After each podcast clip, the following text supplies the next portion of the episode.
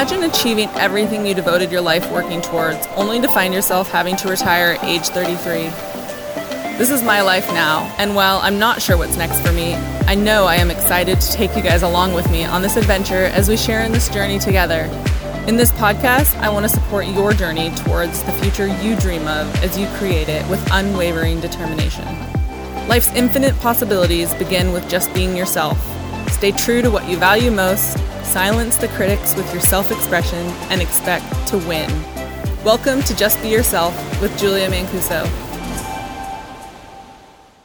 These special chapter episodes finally give me a chance to tell my story as it happened from my earliest childhood memories to the peak of my competitive skiing career to present day. Chapter 1 The Day My Childhood Changed Forever.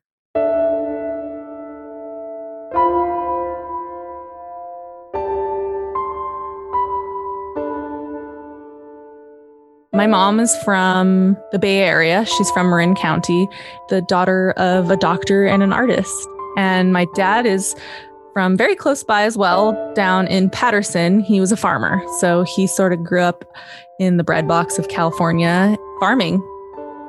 I think his childhood of growing up as a farmer made him appreciate the other side of life way better because he worked his ass off as a kid. He put a lot of blood, sweat, and tears into his family's farm. And when he talks about his childhood, he says it kind of sucked. Like he didn't ever want to be a farmer again. And that's one of the reasons why he moved to Tahoe. He wanted to get out of the farm scene and he wanted something more for his life. My mom and dad met because of an airplane ride. She was attending University of Nevada, Reno. She was a gymnast on the gymnastics team there. And she just happened to sit next to one of my dad's friends. And they were talking, and he said, You know, you should really meet my friend Ciro. I think you guys would get along. So my mother was open minded and she went on a date with this guy who was 10 years older than her. He was already living his international life of mystery and they would travel around. And she actually ended up dropping out of school and marrying him and having kids really fast. Both had childhood memories of going up to Tahoe and skiing. My dad was on the ski team at the small private college in Incline. And my mom went to UNR. So they both loved Tahoe and had that in common and wanted to raise a family in the mountains.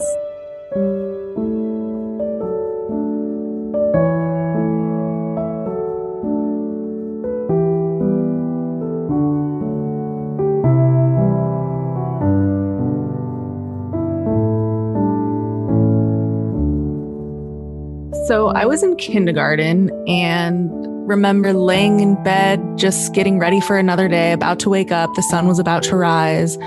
And I woke up thinking, this is strange. Something's not right. I could hear some hustling going around in the house. My sister came into the room and then my mom and said, We don't have to go to school today. You don't have to go to school. So you can sleep in if you want.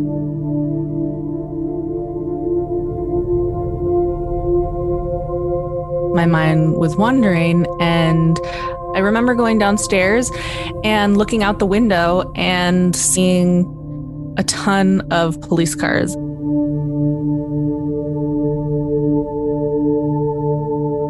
There were lights, there were eight to 10 police cars outside of our house.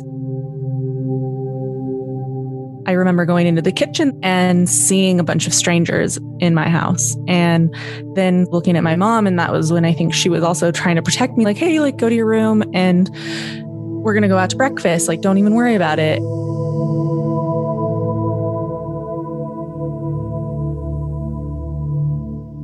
There was this very confused moment where my mom was telling me I was supposed to go out to breakfast, and then my dad's trying to make us breakfast. I remember the toaster popping the toast and my dad going to butter our bread and he grabs a butter knife and all of a sudden there were guns and handcuffs everywhere. that's when the chaos broke out, and I realized this is not right. And the wheels in my head started spinning, and I started to realize that my parents were in trouble.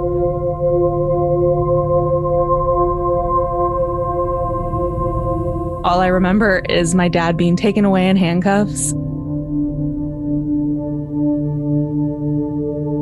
So we went out to breakfast.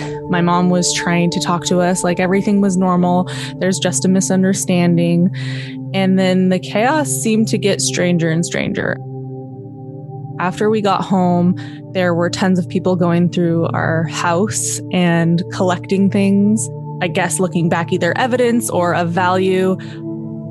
A funny thing I remember my parents saying, Oh, put anything that is valuable in our kids' room because somehow they weren't allowed to confiscate things from our room. That was really an odd thing to remember as a young child. And it was just this crazy moment where we were this perfect family living in a mansion up on the hill in a ski resort. My dad was also a builder, so he had built the house. There was actually a big gym downstairs, pool, like everything you could imagine in the perfect house. And all of a sudden, it was just being torn down.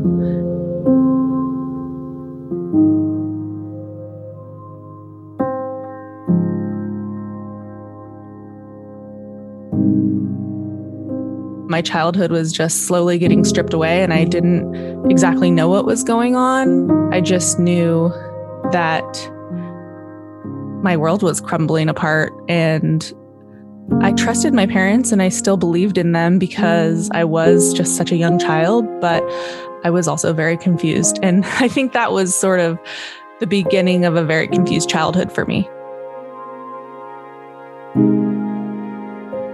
It was hard because it was the front page of our newspaper, it was the front page, and every family in our town was talking about it. So when I went to school, it was obviously what all the kids were talking about and whispering behind my back and pointing. I specifically remember this moment when two boys that I went to school with, that were my friends, came up to me and started telling me about how bad my dad was and that he broke all these laws. And I just remember screaming, That's not true, and running away. I didn't really have an answer.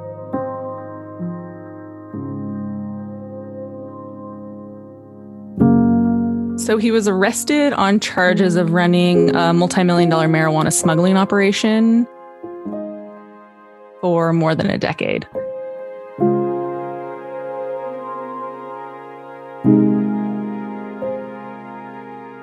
He had made a bunch of money and decided that it was time to build a family, move on. And he was also a very talented builder and businessman. So he had actually put away the illegal activity and was focusing on his family and building custom homes.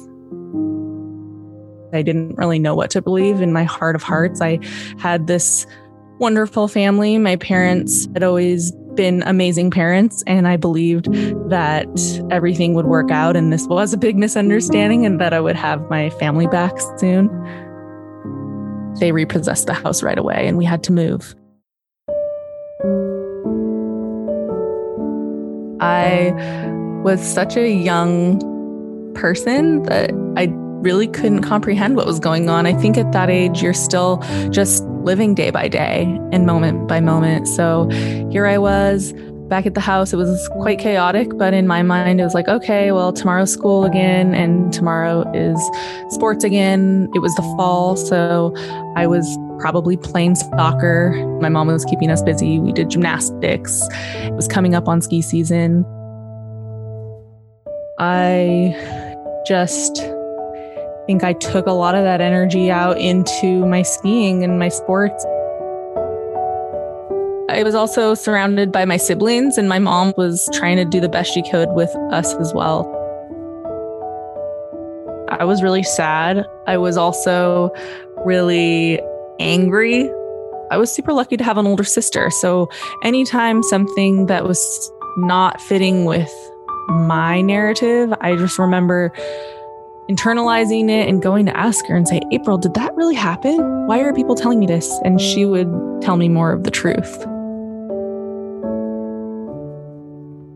I don't really blame my mom for not telling me the truth or just explaining the situation, but I wish I knew more of the situation because I definitely look back and found myself being really defensive over things that I didn't actually understand or know.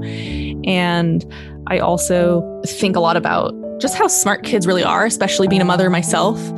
You have to give them a lot more credit. They know what's going on.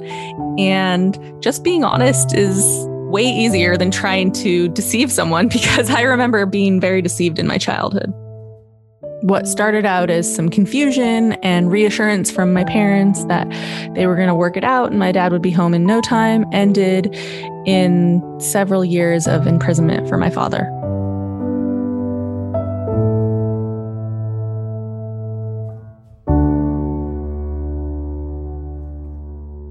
Stay tuned for the next chapter episode of Just Be Yourself with me, Julia Mancuso. Just Be Yourself is produced by Social Frequency Media.